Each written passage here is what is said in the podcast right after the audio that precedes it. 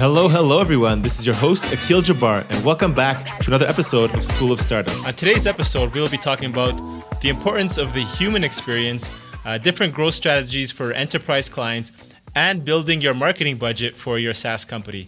Today, we have our guest, Andy Mura, joining us.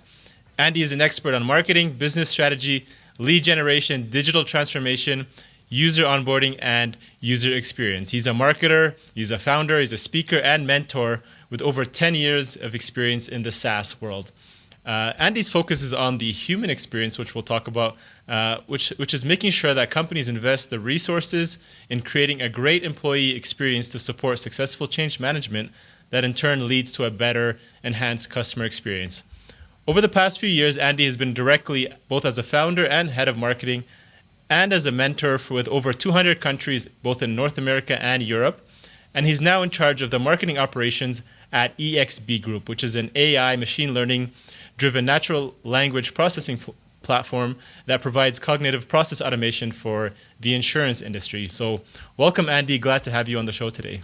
Yeah, thank you for having me. Yeah, for, for those who don't know who you are, would you mind please sharing a pre- brief background about yourself and how you got to where you are today? Yeah, well, funny enough, everything started with my passion for music, actually. Um, my dream was to become the best music producer ever. and I worked a little bit in the sector. Um, and I actually, over time, I, I was responsible for promoting new artists, right? So that's where I first got in touch with marketing, advertising, and stuff like that. The product was not directly a software solution or an actual product. It was basically uh, people, artists, and their music. And it was really, really good. I really enjoyed that. But as you know, the music industry, you know, plummeted dramatically. So every month we would see a zero be removed from our budget, right? and after a while, it was basically impossible to do anything for newcomers and stuff like that because budget would just like, you know, be enough for printing a couple of flyers and that's it. Mm-hmm. and so it was time for me to change. And at that point in time, I, I met um, a, a, friend of mine. Her name is Abigail. She introduced me to this guy. He was the CEO of an advertising agency. And this guy, Peter, super cool guy, he brought me into this world and uh, taught me a lot. And indirectly, I learned a lot about, you know, copywriting and um, uh, classic advertising and digital marketing. And then, you know, when you have a passion, you get more and more and more and more into it. And then I got my first job in marketing and um, learned more and more and more. I then I you know, I founded my own company. I worked with a company also in San Francisco, and at the same time, I had other projects. I sold a couple of companies, and you know, and then I was hired as uh, CMO or head of marketing or VP marketing at different companies, and that's it. That's it. Just happened. right. yeah. Just that it worked like that. Cool. yeah. Actually, we actually see that a lot from uh, you know typically there's a couple of people who go into this role one are you know engineers because they have a lot of that analytical background and you know data driven mindset uh, for marketing and then you also have a lot of the creatives who i've seen come from the music industry so such as yourself so it's, that's pretty cool Right. Um, what's your take on the you know going back to today and the current environment with the, the COVID you know 19? What's your take on the current environment of the SaaS industry, or what have you seen uh, specifically in Europe uh, that's going on? Yeah, obviously, a lot of companies are worried for two main reasons, right? On the one hand, we see like uh, VC firms and uh, or other investors, they are a lot more cautious when it comes to investing in companies and on the other hand, we see that like the whole pipeline generation kind of like that, you know, slows down dramatically. First of all, because many companies are on a hiatus, just like temporarily closed, or because, for example, events are not an option anymore, and many other things that changed over time. and at the same time, larger companies or like potential customers, again, they're also very cautious when it comes to purchasing new software. So we have this kind of like no BS kind of like situation in which everything which is not totally essential um, is not important anymore, right? In the past, mm-hmm. okay, companies would focus on, okay, um, this software is absolutely vital, so we have to have it, and okay, so that's that could be good for you know op- can optimize processes and stuff like that.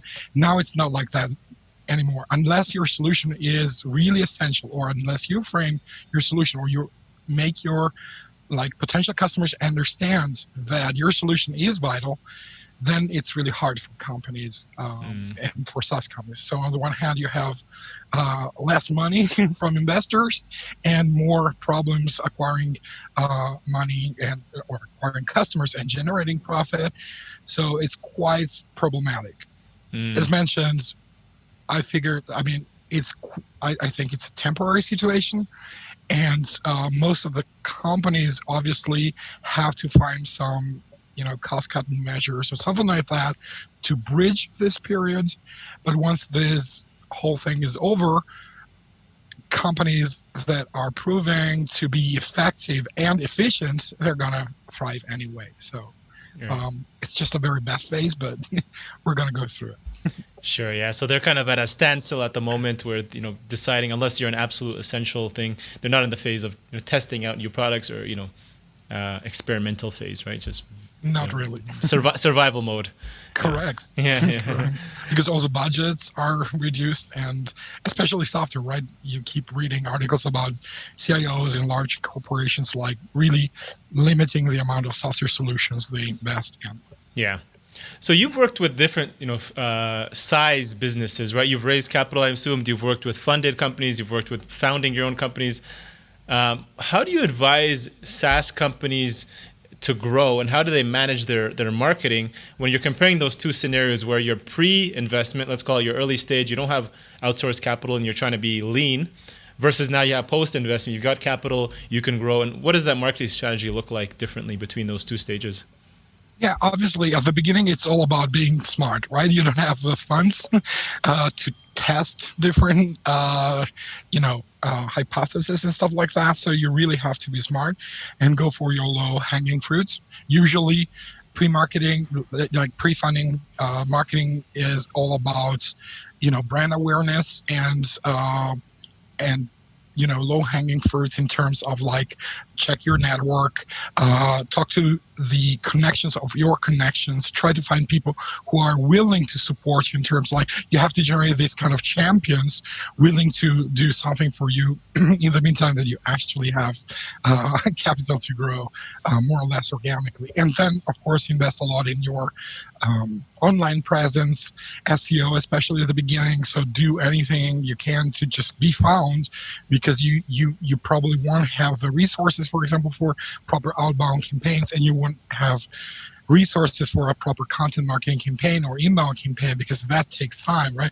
It, it, you have first you, you, need to you know create brand awareness and uh, generate attention and traffic and interest. It takes time. So uh, yes you have to build that but at the same time you need to find quick ways to generate uh, um, attention and usually yeah um, events speaking gigs um, you know guest posts write a lot that's always my mm. tip mm. because mm-hmm. if you write a lot then people will notice you and maybe invite you to events and through events you know you have this kind of face-to-face communication which is super powerful so it's it's mostly like really invest a lot in your personal brand and personal brand of your co-founders and people in marketing and uh, leverage this kind of traction at the beginning because you don't have funds for proper advertising or but at the same time, I always compare that. It's funny because you have to imagine you have nowhere to live, right?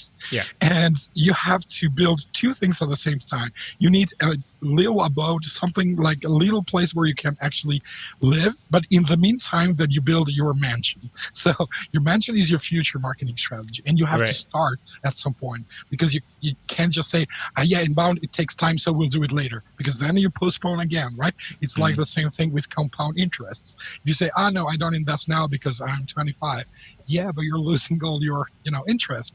And the same with uh, inbound marketing. A lot of companies say, yeah, we don't invest in content marketing because the first one or two years it doesn't yield any proper like return on investment. True, might be true, depends how you do it. But at the same time, you have to start at some point because right. then it's too late. So you have to build your little place where you can survive and you know you, you don't want to be out in the rain so you want to be covered yeah but and that's your temporary strategy. At the same time, already, you know, um, create the foundations for your mansion, and which is your long-term strategy. So you have to do two things at the same time. So that's why it takes. It's it's it's it's a very uh, strenuous pro- process at the beginning for every startup. And sure. Uh, but it's critical. Exactly. And once you have the funds, then it's not anymore about okay, uh, you know, being super smart with the resources you have or investing more time. So basically, money only buys you time, right? Mm. You can achieve the same results if you have money or not. There are okay. plenty of examples in the SaaS industry. If you really solve a problem, very important problem for your target group, and you know exactly how to explain that and how to make it important, relevant, it doesn't really matter whether or not you have money. But money obviously buys you time, right? You can set mm-hmm. up fancy automation, you can have more resources for advertising, you reach out to more people. But that's the same, you know, you can do the same even without money before your funding investment because you can create your own bots, right? There are solutions like PhantomBuster or something like that. Very cheap solutions. You can create uh, automation in many different areas, or you can use, uh, you know, Zapier to create uh, connections and uh, automate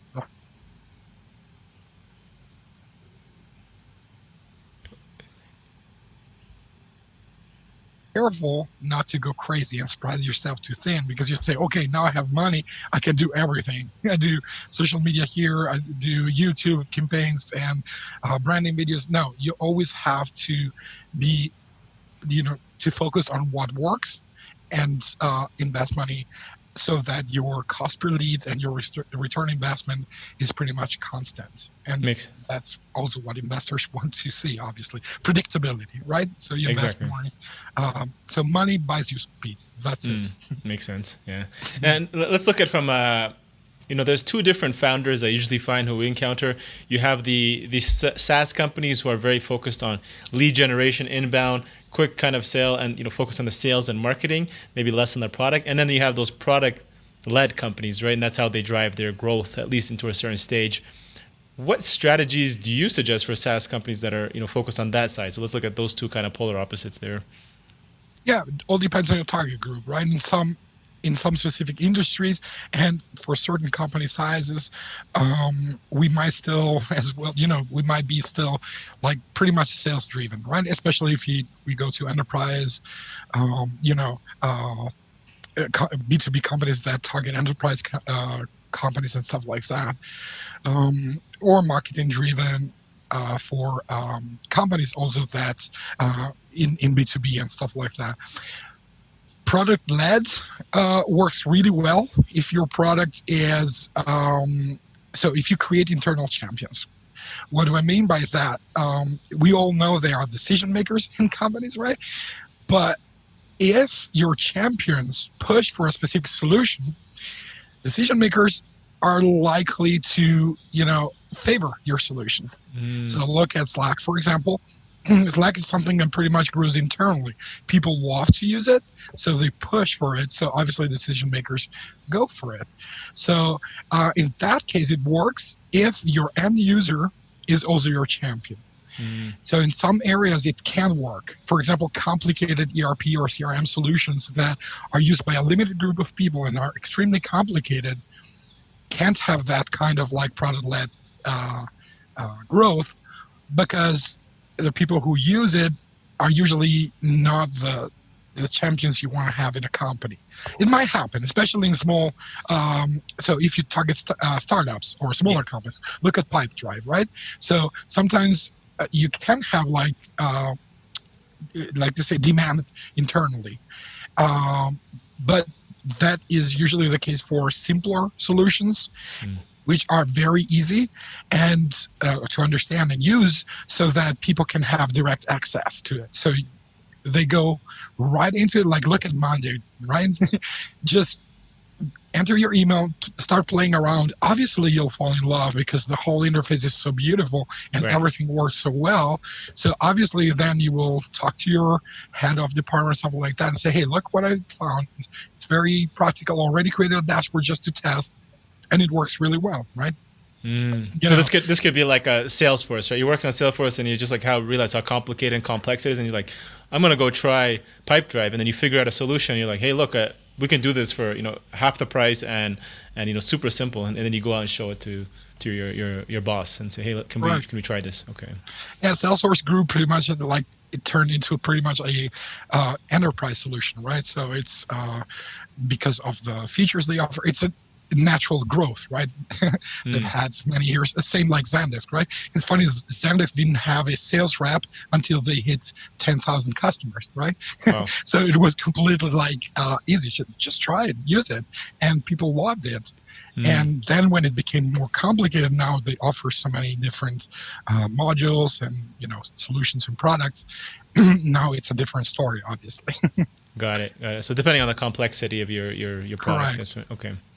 Makes sense. And then you talk about we talked a little bit about the the human experience. I know you're a big uh, you know avid fan of that. What is why is that human experience or user experience important? Um, and what are some tips or strategies you know SaaS founders can follow to improve that or, or start implementing that that thought into their, their culture? Yeah, when we talk about human experience, we're talking, you know, there are two different areas you need to tackle.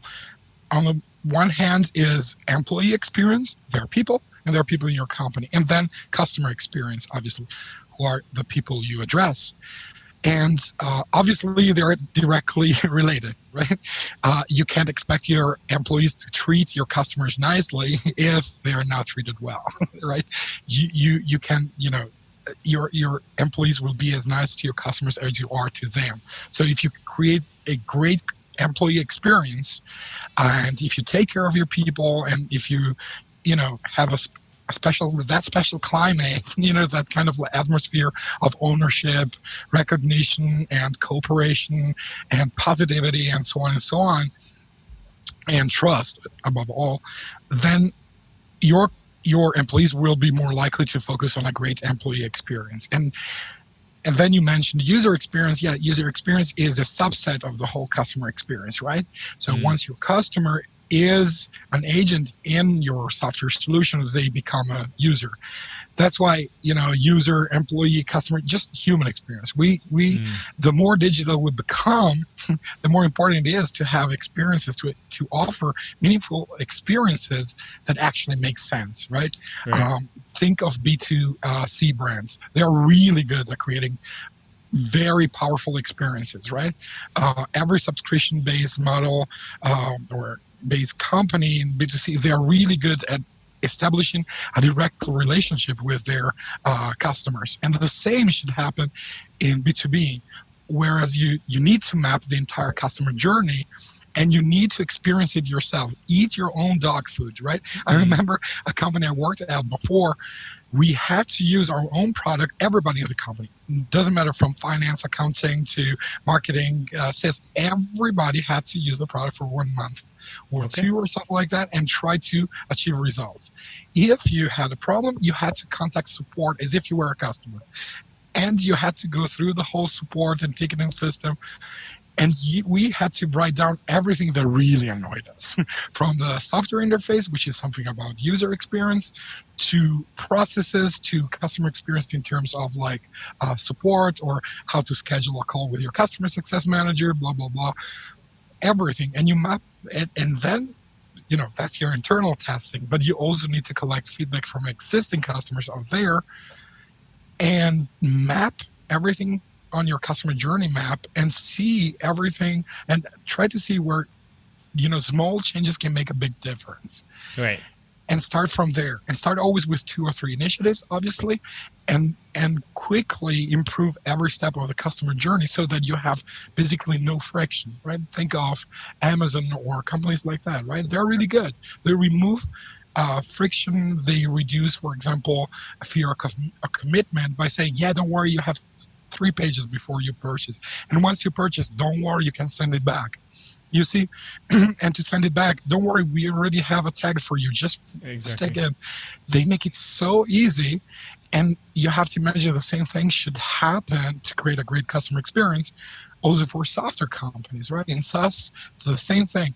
Monitor, really map, have little emojis, and check where people might experience fear or insecurity or they have doubts or they fear commitment or say especially in user experience right? If you say a lot of people are afraid of making mistakes in software right? Because some some process they think processes are not reversible. Just make it clear. Don't worry. Try it. Test it. You can always go back right, right? exactly. Think of canva. You can do whatever you want. You can always undo go back. You always save your your uh, you know um, your, products, your uh, drawings and uh, stuff like that. So everything is is there, and if you create that kind of like trust and security, that's how you can really have like a, a smooth customer experience throughout the journey which is what we define as a human experience and it starts with marketing right because mm-hmm. usually the first touch point with a brand is marketing through ads through content or whatever right look at uh, what you guys are doing with this podcast. That's that. This might be the first touch point with your brand, and everything starts with marketing and then moves on to sales and customer success and then support. And you have to make sure you have the same like um, experience throughout the throughout the journey. So uh, if your company is um, you know famous for being friendly you need to have a friendly experience throughout the journey. Uh, playful it, the whole experience needs to be playful. If you are super um, serious and that also has to reflect throughout the whole customer mm. journey. It depends on your brand's identity. And consider every touch point like something in, that you can't erase so mm. it's it's like an inception right it's yeah. a seed you plant right and try so it's we, the, what companies need to avoid is you know regretting uh, that little touch point they had with a uh, with a potential customer. Makes sense. Yeah, it reminds me very similar. Uh, so when you're talking about user experience, it's very similar to like growth experimentation. So, for example, when I was talking to you know Amelia at at, at uh, Growth Hackers, she was saying on average, you know, they look at the data, 75% of growth experiments fail. And I think that's the idea is like you have to be okay and have that trust and accept the fact that you know you're going to do these user experience tests but they're going to fail most of them will but it's okay that as long as the 25% do pan out and makes it worthwhile and then the other part of that is I was listening to an interview with a I think he's a billionaire in, real estate and different things. And what his his key takeaway was focusing on that 5% and you know a lot of people don't you know so 95% you know it, it looks good. Everything's fine. What do you mean? It looks it's easy. People can sign up. They can pay. But when you start really focusing on that little 5% of improvement every day just keep you know micro picking those little things that okay but you know it's difficult for me to return this package. I have to you know i have to go go to the, the, the post office. I have to you know pay for the shipping versus like okay let's just make it as simple as possible. Don't worry about it which which you talked about right? And just those little things and that's what it is. It's those little things that add up right? Correct. Marginal growth. Yeah yeah exactly. Uh, i want to talk about the hiring process. So now you're talking about your team setting the standard and they're the foundation of what leads to the user experience. Do you have a process you can share on um, how you define and build your marketing team so that they can keep maintaining that that human experience at a high level? Yeah, sure. Well, first of all, it all starts with choosing what kind of like specialists you want to have in your team, right? You always have to have this mix of people who are general generalists and more specialists. And it all boils down from collecting data as as always, right? Data, data, data. So you, you just need a track record. You have to look, you know, back and see what worked in the past, right? So in marketing, there are so many things you can do, right? You have account-based marketing, you have outbound activities, you have um, performance marketing, social media marketing, influencer marketing, uh, social, you know, search engine marketing. So there are so many different things and events and so on. So monitor and track every channel to see what works. And then obviously at the beginning it's usually there's one person responsible for everything right and then it's your chance to grow by hiring specialists who are better than, than you in a specific uh, area. So if you see, okay, oh, wow, we attract lots of traffic through our content, find a great content marketing manager who is 10 times better than you. And uh, at the same time, you see, yeah, okay, organic traffic converts 10 times better than any other kind of traffic well, look for an SEO expert. Even better if you can find a person who is content manager and also good at technical SEO, right? True. Um, and so on and so on. Or if you see, yeah, every time we go to events, we come home with hundreds of leads. Well, get the best uh, event manager out there and put them like 24 7 on, you know. And that's the kind of like process you go through to define what people you need. In some cases, it's always worth checking, you know, outsourcing, working mm-hmm. with agencies versus, you know, doing things internally with pros and cons, which is obviously that's clear, right? how much you have control over something, plus the time and so on and so on, costs. But so if you combine, okay, what activities are really worth investing in, and uh, ROI calculation, outsourcing versus hiring, and then I'm usually a fan of hiring basically because uh, you know once you have your people inside, they also grow with you and with your company culture. So it always takes less time and effort to manage people internally than agencies, right? You know that because briefing and stuff like that. So it's always better. But you know, it's always a matter of choice. And then the main point is always finding somebody who's really good at something much, much, much better than you, right? So mm-hmm. you might leave the team, but you have to find somebody who is 10 times better than you. And and then you have to make sure of course there's alignment in terms of what objectives we want to achieve and that their performance is also always uh, connected to specific indicators so that you make sure okay we're going in the right direction. And what are some of those uh, important you know kpis or metrics you guys use to measure team performance including measuring human experience? Do you tie it back to that or do you just keep it strictly at this is your metrics that you need to hit well um, you know human yeah well in a certain way so uh, everything you do in marketing should go back to mrr so um, everything else is just vanity metrics, right? So if I have, for example, a, a content marketing specialist comes to me and say, "Hey, we had 500 great leads last night for our webinar, right? We had like 500 opt-ins, all great." And you check, yeah, it's a bunch of Gmail accounts, and how many of those are you know turning into customers? Well, none. So failure, right? uh, 500 opt-ins, that's just a vanity metric. So go three steps lower uh, and check how much time did you invest in organizing a webinar, for example, how much do you invest uh, in terms of promotion, uh, how many people participated in the event, and of those, how many became trial users, and of those, how many customers. So everything goes down to MRR. So the only, if you want, to, the only um, metric for marketing should be MRR. Mm. And it's impossible to generate MRR if you don't focus on a great human experience, right? So the byproduct of offering a great uh, uh, human experience, this kind of long-term relationship with your subscribers. Yeah, don't forget we're in SaaS, right? It's not like in the old world you had like okay you come to my uh, car car dealership you check a car you like it you buy it buy i'll never see you again. So I can sell you a lemon. I don't care. You're away. We'll never, we'll never meet, right? Sure. But now we create relationships, long-term relationships. The idea is having the, you know, a long, because you know, lead generation is expensive. Customer acquisition is expensive. So once we have a customer, we want to have a long-term relationship based on trust and value and support. So it's impossible to generate MRR if you don't generate a great human experience because the subscriber is at the center of your product. We are in a relation, in a continuous re- relationship, month after month. And if for some reason a customer is not happy, they simply unsubscribe. Bye bye. And all the money invested in lead gen is gone. So exactly. that's why MRR is the byproduct and is the only thing you can use to measure how effective something is. Obviously, then you can break it down, MRR, and then you can check lifetime value and you can check cost per, per lead to define uh, how effective something was. But as a matter of fact, your event manager should always have like figures ready. How much do we invest in that event? How many leads did we bring home? How many of those leads actually converted? And then we want to have an easy calculation of you know cost per lead for events and for social media and influencer marketing and performance marketing. Everything you do should be connected to MRR.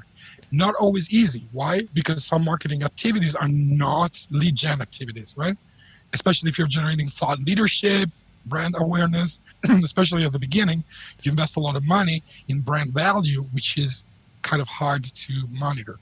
Exactly. But you can, right? As soon as you see mentions of your company you know you see how many mentions you get you can use tools like brand24 mention.com whatever you want to use as soon as you see people talk about you on social media they write about you in blog posts and they um, or you have a lot of direct traffic which is also interesting well depends how you if you monitor it correctly let's right. say yeah. uh, and then if you have actual direct traffic uh, these are people like for example you would never or well, some people would do, but most of the people would never search Apple in Google, right? You know how to get to Apple. Sure. So, and if you see that kind of like behavior, you see it's still return investment because you're you're generating you know brand awareness, right? And altogether, it has to have an effect on MRR. So, period. Yeah, the tough part though there is um, like you talked about two things. One is like SEO, right? When you're first starting off, um, like you said, six months to a year before you start seeing that. Um, this podcast, for example, you're building a brand, you're building these relationships. We don't see MRR on this, right? We have you know podcast producer, you know sound engineer, uh, setting up all the equipment. You're investing all this time. Um, you know, obviously setting this up, taking your time, invest. So you add all those up, you won't see this until you know six months down a year. So how you know you could you know put it back to some kind of metric add all those costs up and say okay at some point but then how do you, you know, especially those longer term ones versus you know ppc or ads or performance um, how, how do you kind of set that, that tone? Do you go back down and say, okay, views, subscribers, uh, you know, engagement, shares, and then you know, based off that, let's see if somebody reaches out and uh, becomes a lead at some point, and then track it at that point. Yeah, it's always about smart goals, right? And realistic goals. If you say, okay, I'm going to start a blog today, and by uh, you know uh, end of July, so in, in a month or two months or something like that, I want to have thousand leads a day that come through the blog, I'm going to start laughing, right? Not going to happen in two months. Sure. So it's about smart goals. Like this pod- podcast, right? Sets a blueprint at the beginning of the campaign, and you say, okay, we want to test this. We think it's a great, um, you know, solution uh, to generate awareness and interest and stuff like that. So let's define some metrics in terms of MRR and a timeline. And and you say, okay, that's you know that's exactly what we're talking about the little house you have to buy build because you don't want to get wet in the rain but at the same time check your mansion and mm-hmm. and carry out this as an experiment but you have to be also honest. And unfortunately sometimes it's really hard. You know that right? The more you invest in something the more difficult it is to stop. Uh, and and at some points you have to collect those that we call like micrometrics as you said views and uh, number of shares. Um, if you don't see growth already in those micrometrics at the beginning it's really unlikely that eventually you will also generate uh, you know mrr but if you see constant growth in terms of like, uh, for example, it's a blog, right? Uh, 30 readers. Probably at the beginning you will have 30 readers, but then they become 80, 200, 500, 1,000, 10,000 per article. Then if you see that, then okay, you say, okay, I know we're going in the right direction. Now it's only about okay, how do we convert this traffic and um, because maybe we don't have you know the right tools but um, yeah, definitely. You, you need Makes to sense. have some indicators at the beginning that you're going in the right direction. And in your blueprint, always define time. That's mm-hmm. always a parameter. You say if nothing, you know, happens within the next eight to ten months, maybe our audience is not a blog reading audience or not a podcast listening audience. You never know, right? Exactly. Or, yeah. So, yeah. so it's all an experience. It's hard sometimes to admit. sure. Yeah. And then you know, off of that, how do you how do you set up uh, effective marketing budgets? I think that's super important because you can spend all this money. Say, I'm going to do blogging, I'm going to do this podcast, I'm going to spend a lot of money, but then you know it doesn't go back to MRR. How do, how do you be super effective?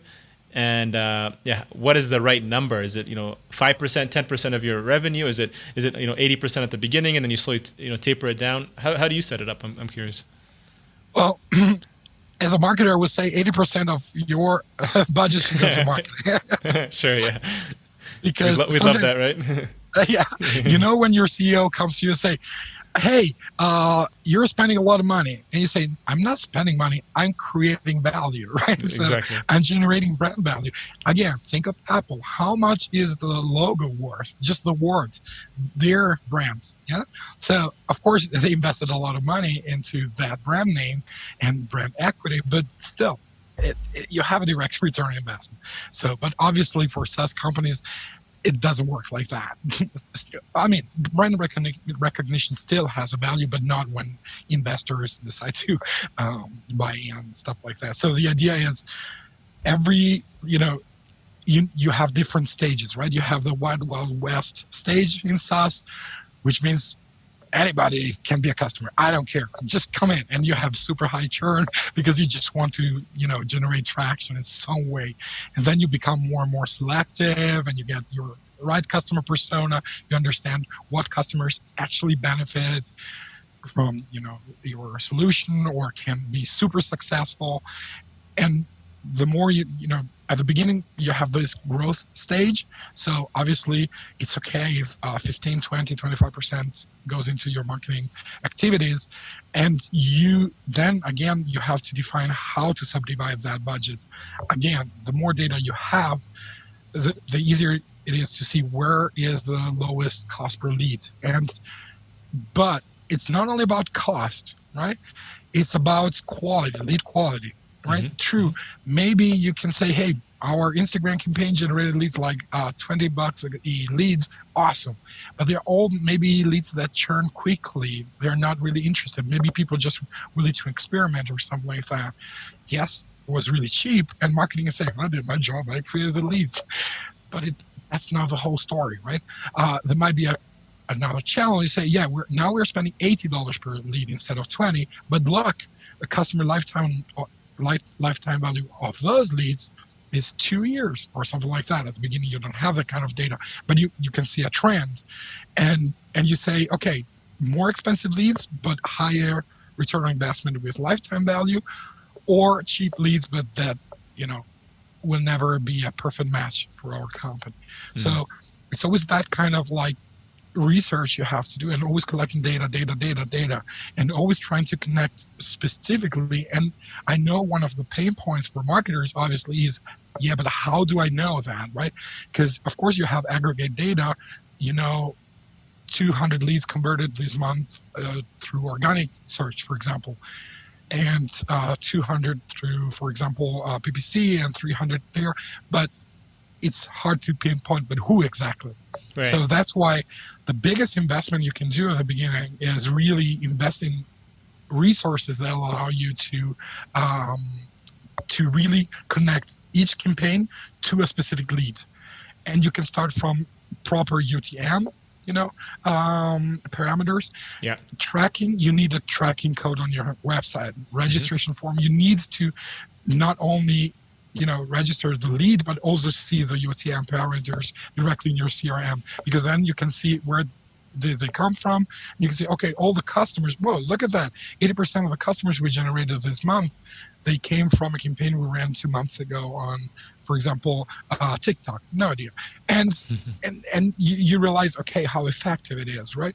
And and then you check and of those well almost 60% uh, were customers that renewed their con- contract continuously. Mm-hmm. So you, you always go backwards to this kind of investigation. So UTM parameters, of course, and also track those. so make sure you have a proper script on your side to monitor that.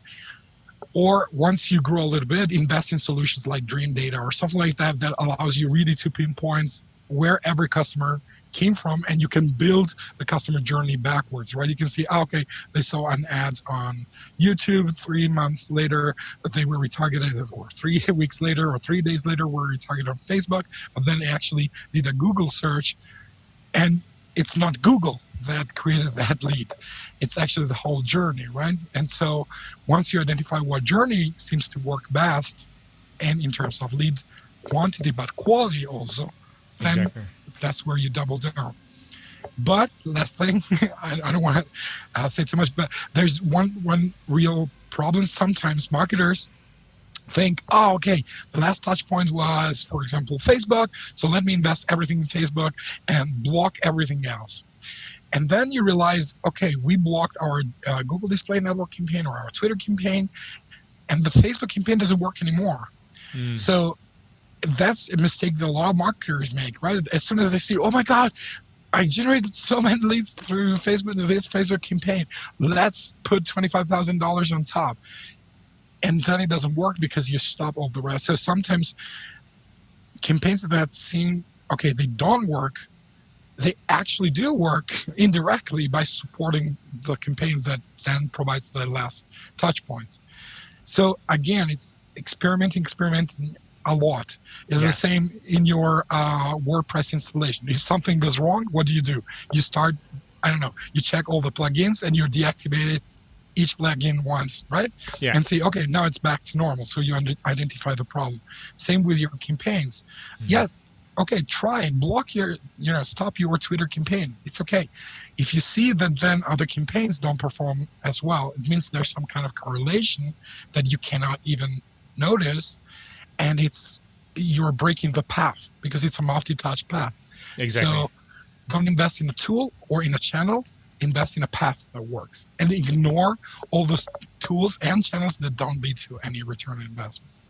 Makes sense. Yeah, and that's that is a challenge. What was that tool you mentioned that uh, can track it? Because I can see that, for example, Andy shows up on on uh, our podcast.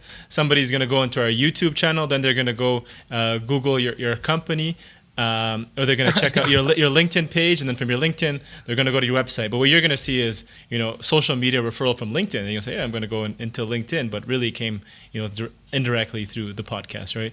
Um, what was that, that tool you mentioned? I think that that um, kind of. Uh, you can use Dreamdata. We Dreamdata, used okay. that that in the past was quite successful. Cool. Um, Oribi partially can provide that kind of of information. Oribi is like a like uh, Google Analytics on steroids. cool. But again, you still have mostly aggregate data.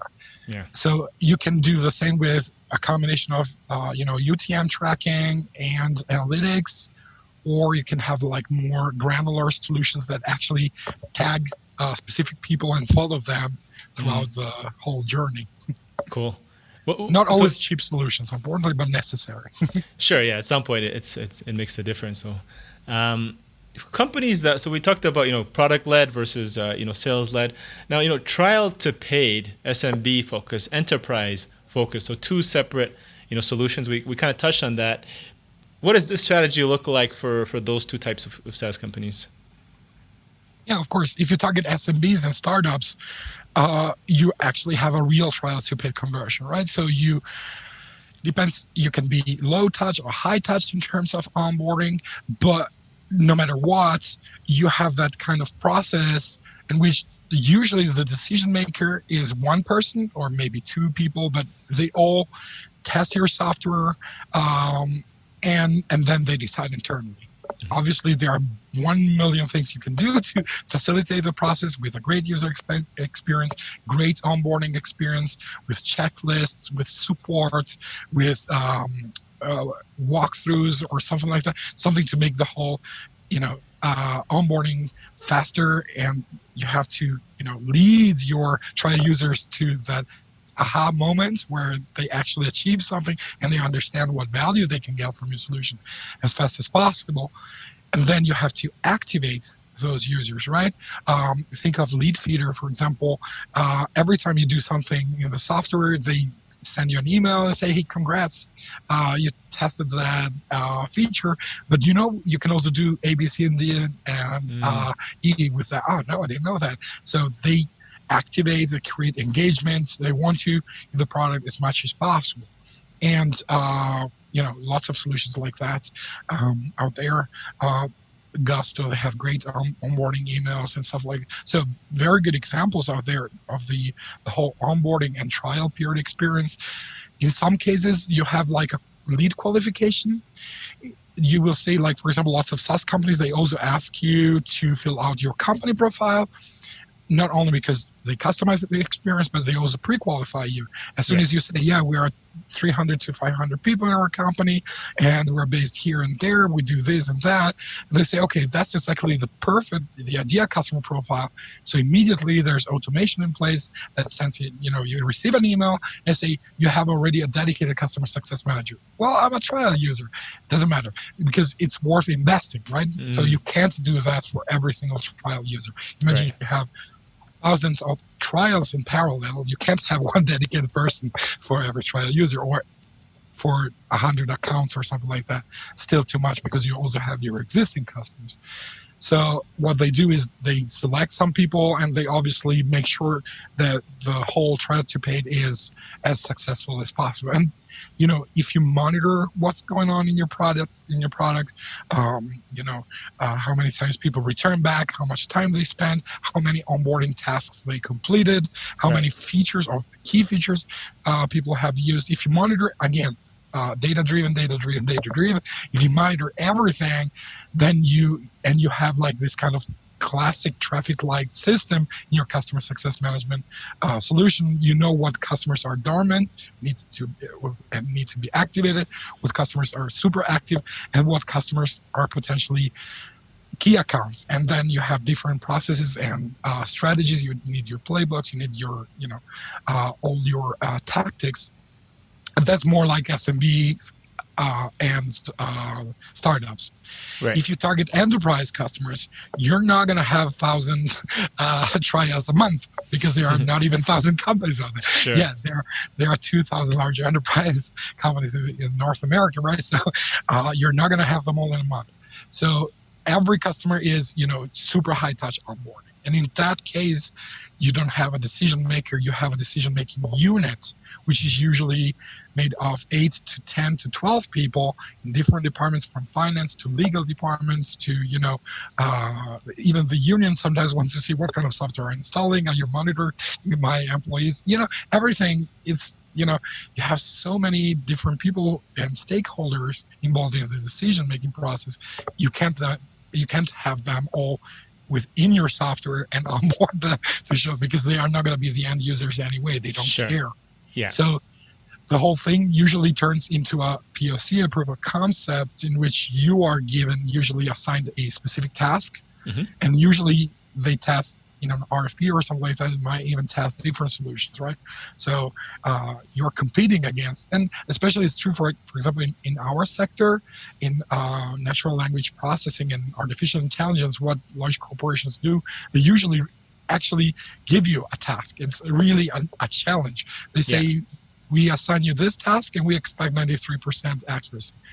If you comply, you go on to the next stage. It's like wow. uh, American wow. Idol, right? Okay. and, and it's pretty cool. And uh, and then yeah, your product has to be, you know, you have to convince with your product, and you have to carry out the whole you know proof of concept with your solution architects and with people who actually manage the whole implementation something like that having said that I know that sounds pretty much like 2010 because it, what we've seen of like past 10 years is you know uh, migration to the cloud and stuff like that we notice there's a little bit of decentralization right now.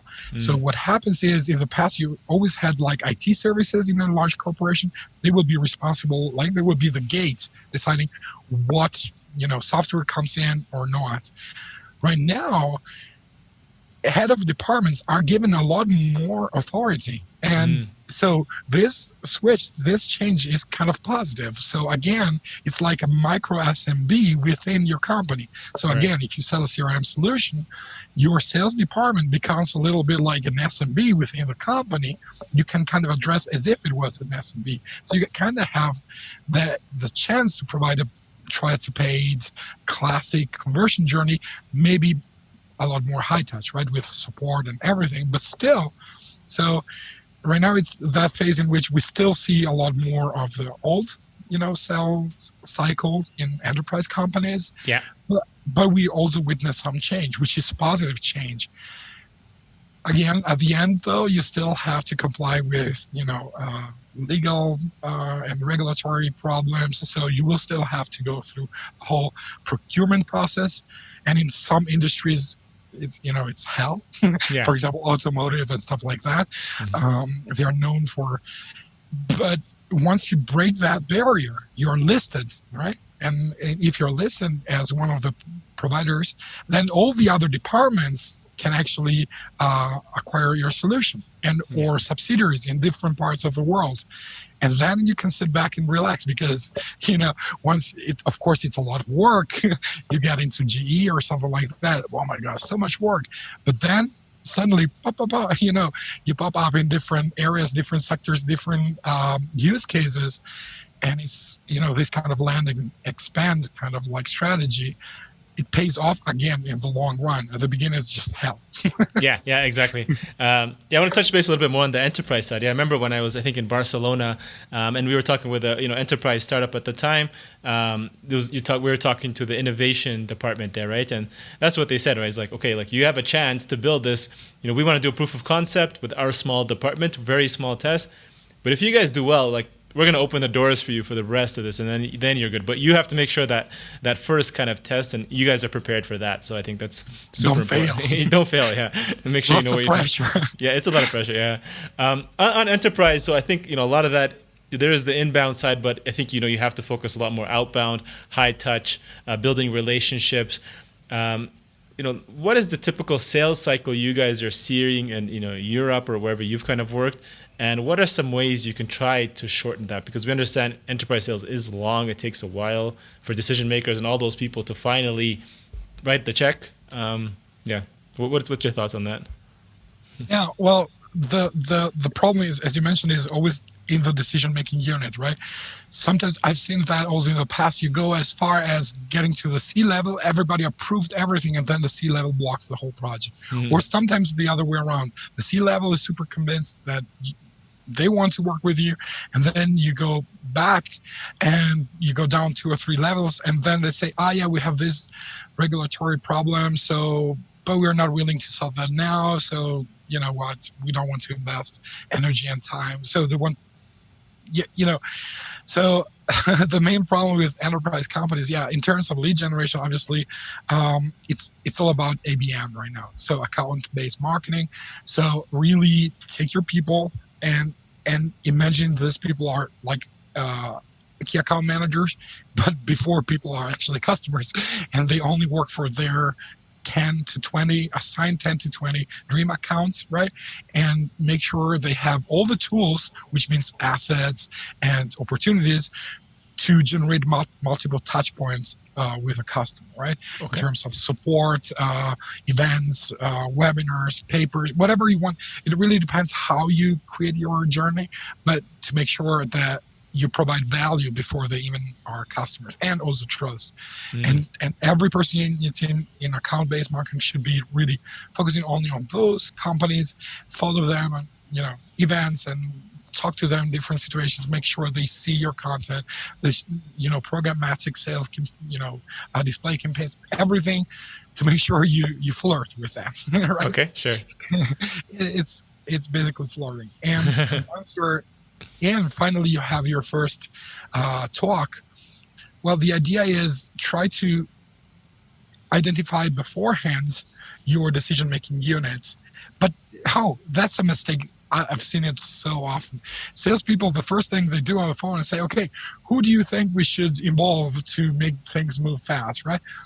Well, the person you're talking to, they don't know it because they never usually, you know, people usually don't purchase software like in startups, right?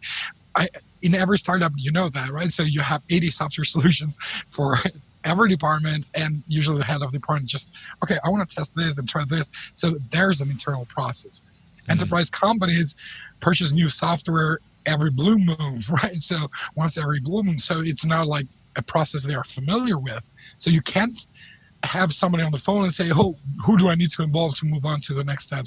They don't know. So you have to do the research, do mm-hmm. your job, check what other companies did, and offer some solutions and tell them, "Look, according to my experience, I saw in the past, we also had to talk to the head of finance, this person, this person, uh, the process owner, and the head of the and what do you think? Can we involve them? Well, sure. In that case, if you offer the solution, it's much easier. Mm. People are not going to work for you. They don't That's care, right. right? Why should I invest my time in making your life easier. I'm not sure. earning anything. Exactly. Exactly. so do your job. Don't expect people to do the job for you. So you do your research and already involve the people you think will need to be at the table once you actually organize a meeting. Because you don't want to organize 12 meetings especially in areas like in europe where you have like uh, especially uh, imagine in germany you have 23 days of like um, you know public holidays a year. 23 plus people have 30 days of paid vacation a year. So if you start having 12 meetings with people and trying to find when they're at work and everybody so I've experienced that in the past. It might take two years just to have all the meetings. I'm not joking. Wow. Wow. It happened to me with a supermarket here in Germany. We were selling a specific solution. It took over two years just to talk to all the people involved in the decision making process because it was impossible to find them. So the idea is bring everybody together as soon as you can and you decide who should be there. And then they might also have other people in mind. And so this kind of cooperation that shortens the sales cycle dramatically because then you don't need to repeat things 10 times and then have product documentation everything f- try to foresee what they might want to have right obviously they want to have everything about your certification and security standards and they want to see everything about apis and everything you do right they're very careful where they put you know mm. in their system uh, security data blindness all everything should be already there because they shouldn't chase you and say, "Ah, oh, we need this, we need that." Provide everything mm. in in a digestible form, and if there are things that are recurring, so if you notice every time we have a you know conversation with a customer, they always come up with a question. Yeah, but what integrations do you offer? And you don't have any material. Inform marketing, right? and then marketing will create uh, proper materials to also present integrations because it's necessary. Sure. So you shorten the time if you are if you do your your homework. Be Got prepared. It. imagine what objections they might have. Proactively address objections in your uh, documentation and content. Educate them even before you meet with them. Mm. have videos. Simple you have no idea. Simple loom videos they work magic. Just really? you you are a, a right? You know, you know you are a solution architect you are a, a business development uh, manager. You know how to talk to your people. Mm-hmm. and and do that like film yourself uh, show some slides or show your product explain things before the meeting so that once you get there now it's about okay are there any objections we didn't foresee? And it always like because every company is a different organism and they have different internal regulations and problems and compliance issues and processes so you're always going to find something new but at least you covered 90% of what you would have covered in the meeting before the meeting and people are well prepared make sure mm. they also check your documentation sure. which means don't create a 200 page report because you're sure they're not going to do it. Absolutely. Yeah. Put everything down into slides, charts, and mini videos, like three minutes. Okay. And then people will come to the meeting prepared, and then we can just start negotiating. Or we start planning the POC. We can start setting some metrics. What do you want to achieve? How we can support you, and what we need to do to convince you. It's it's a different, um, you know, it's a different uh, like you already covered some ground and you can start like a discussion not from zero because what ha- always happens every time you talk to a new stakeholder you still have to ex- explain everything from adam and eve. Exactly. Yeah our solution does this and uh, no don't do that. Got it. That's, that's a big problem. Makes sense. Well this, this has been a fantastic interview. Learned a lot from you andy. Thank you so much. Um, really appreciate this. Uh, where can our audience get in touch with you if they want to learn more about what you do? I know you do a lot of consulting and you work with uh, advisory with a lot of startups as well. Uh, how can they get in touch with you? Yeah, well, the best thing is just feel free to connect with me on LinkedIn and just send a direct message. I'm always happy to chit chat, support, promote, uh, co-promote everything. I'm always open to, uh, you know, I'm happy to help, and if we can work together in different areas, partner on different initiatives. Um, happy to do so. okay, awesome. Thank you so much, Andy, and uh, thanks again. Thank you so much for having me. Cheers. Take care. Thank you all for joining us on today's episode. Don't forget to like, subscribe, and leave a comment on iTunes or Spotify. If you'd like to learn more about entrepreneurship, make sure to check out our School of Startups videos on YouTube as well. Until then, see you guys on the next episode.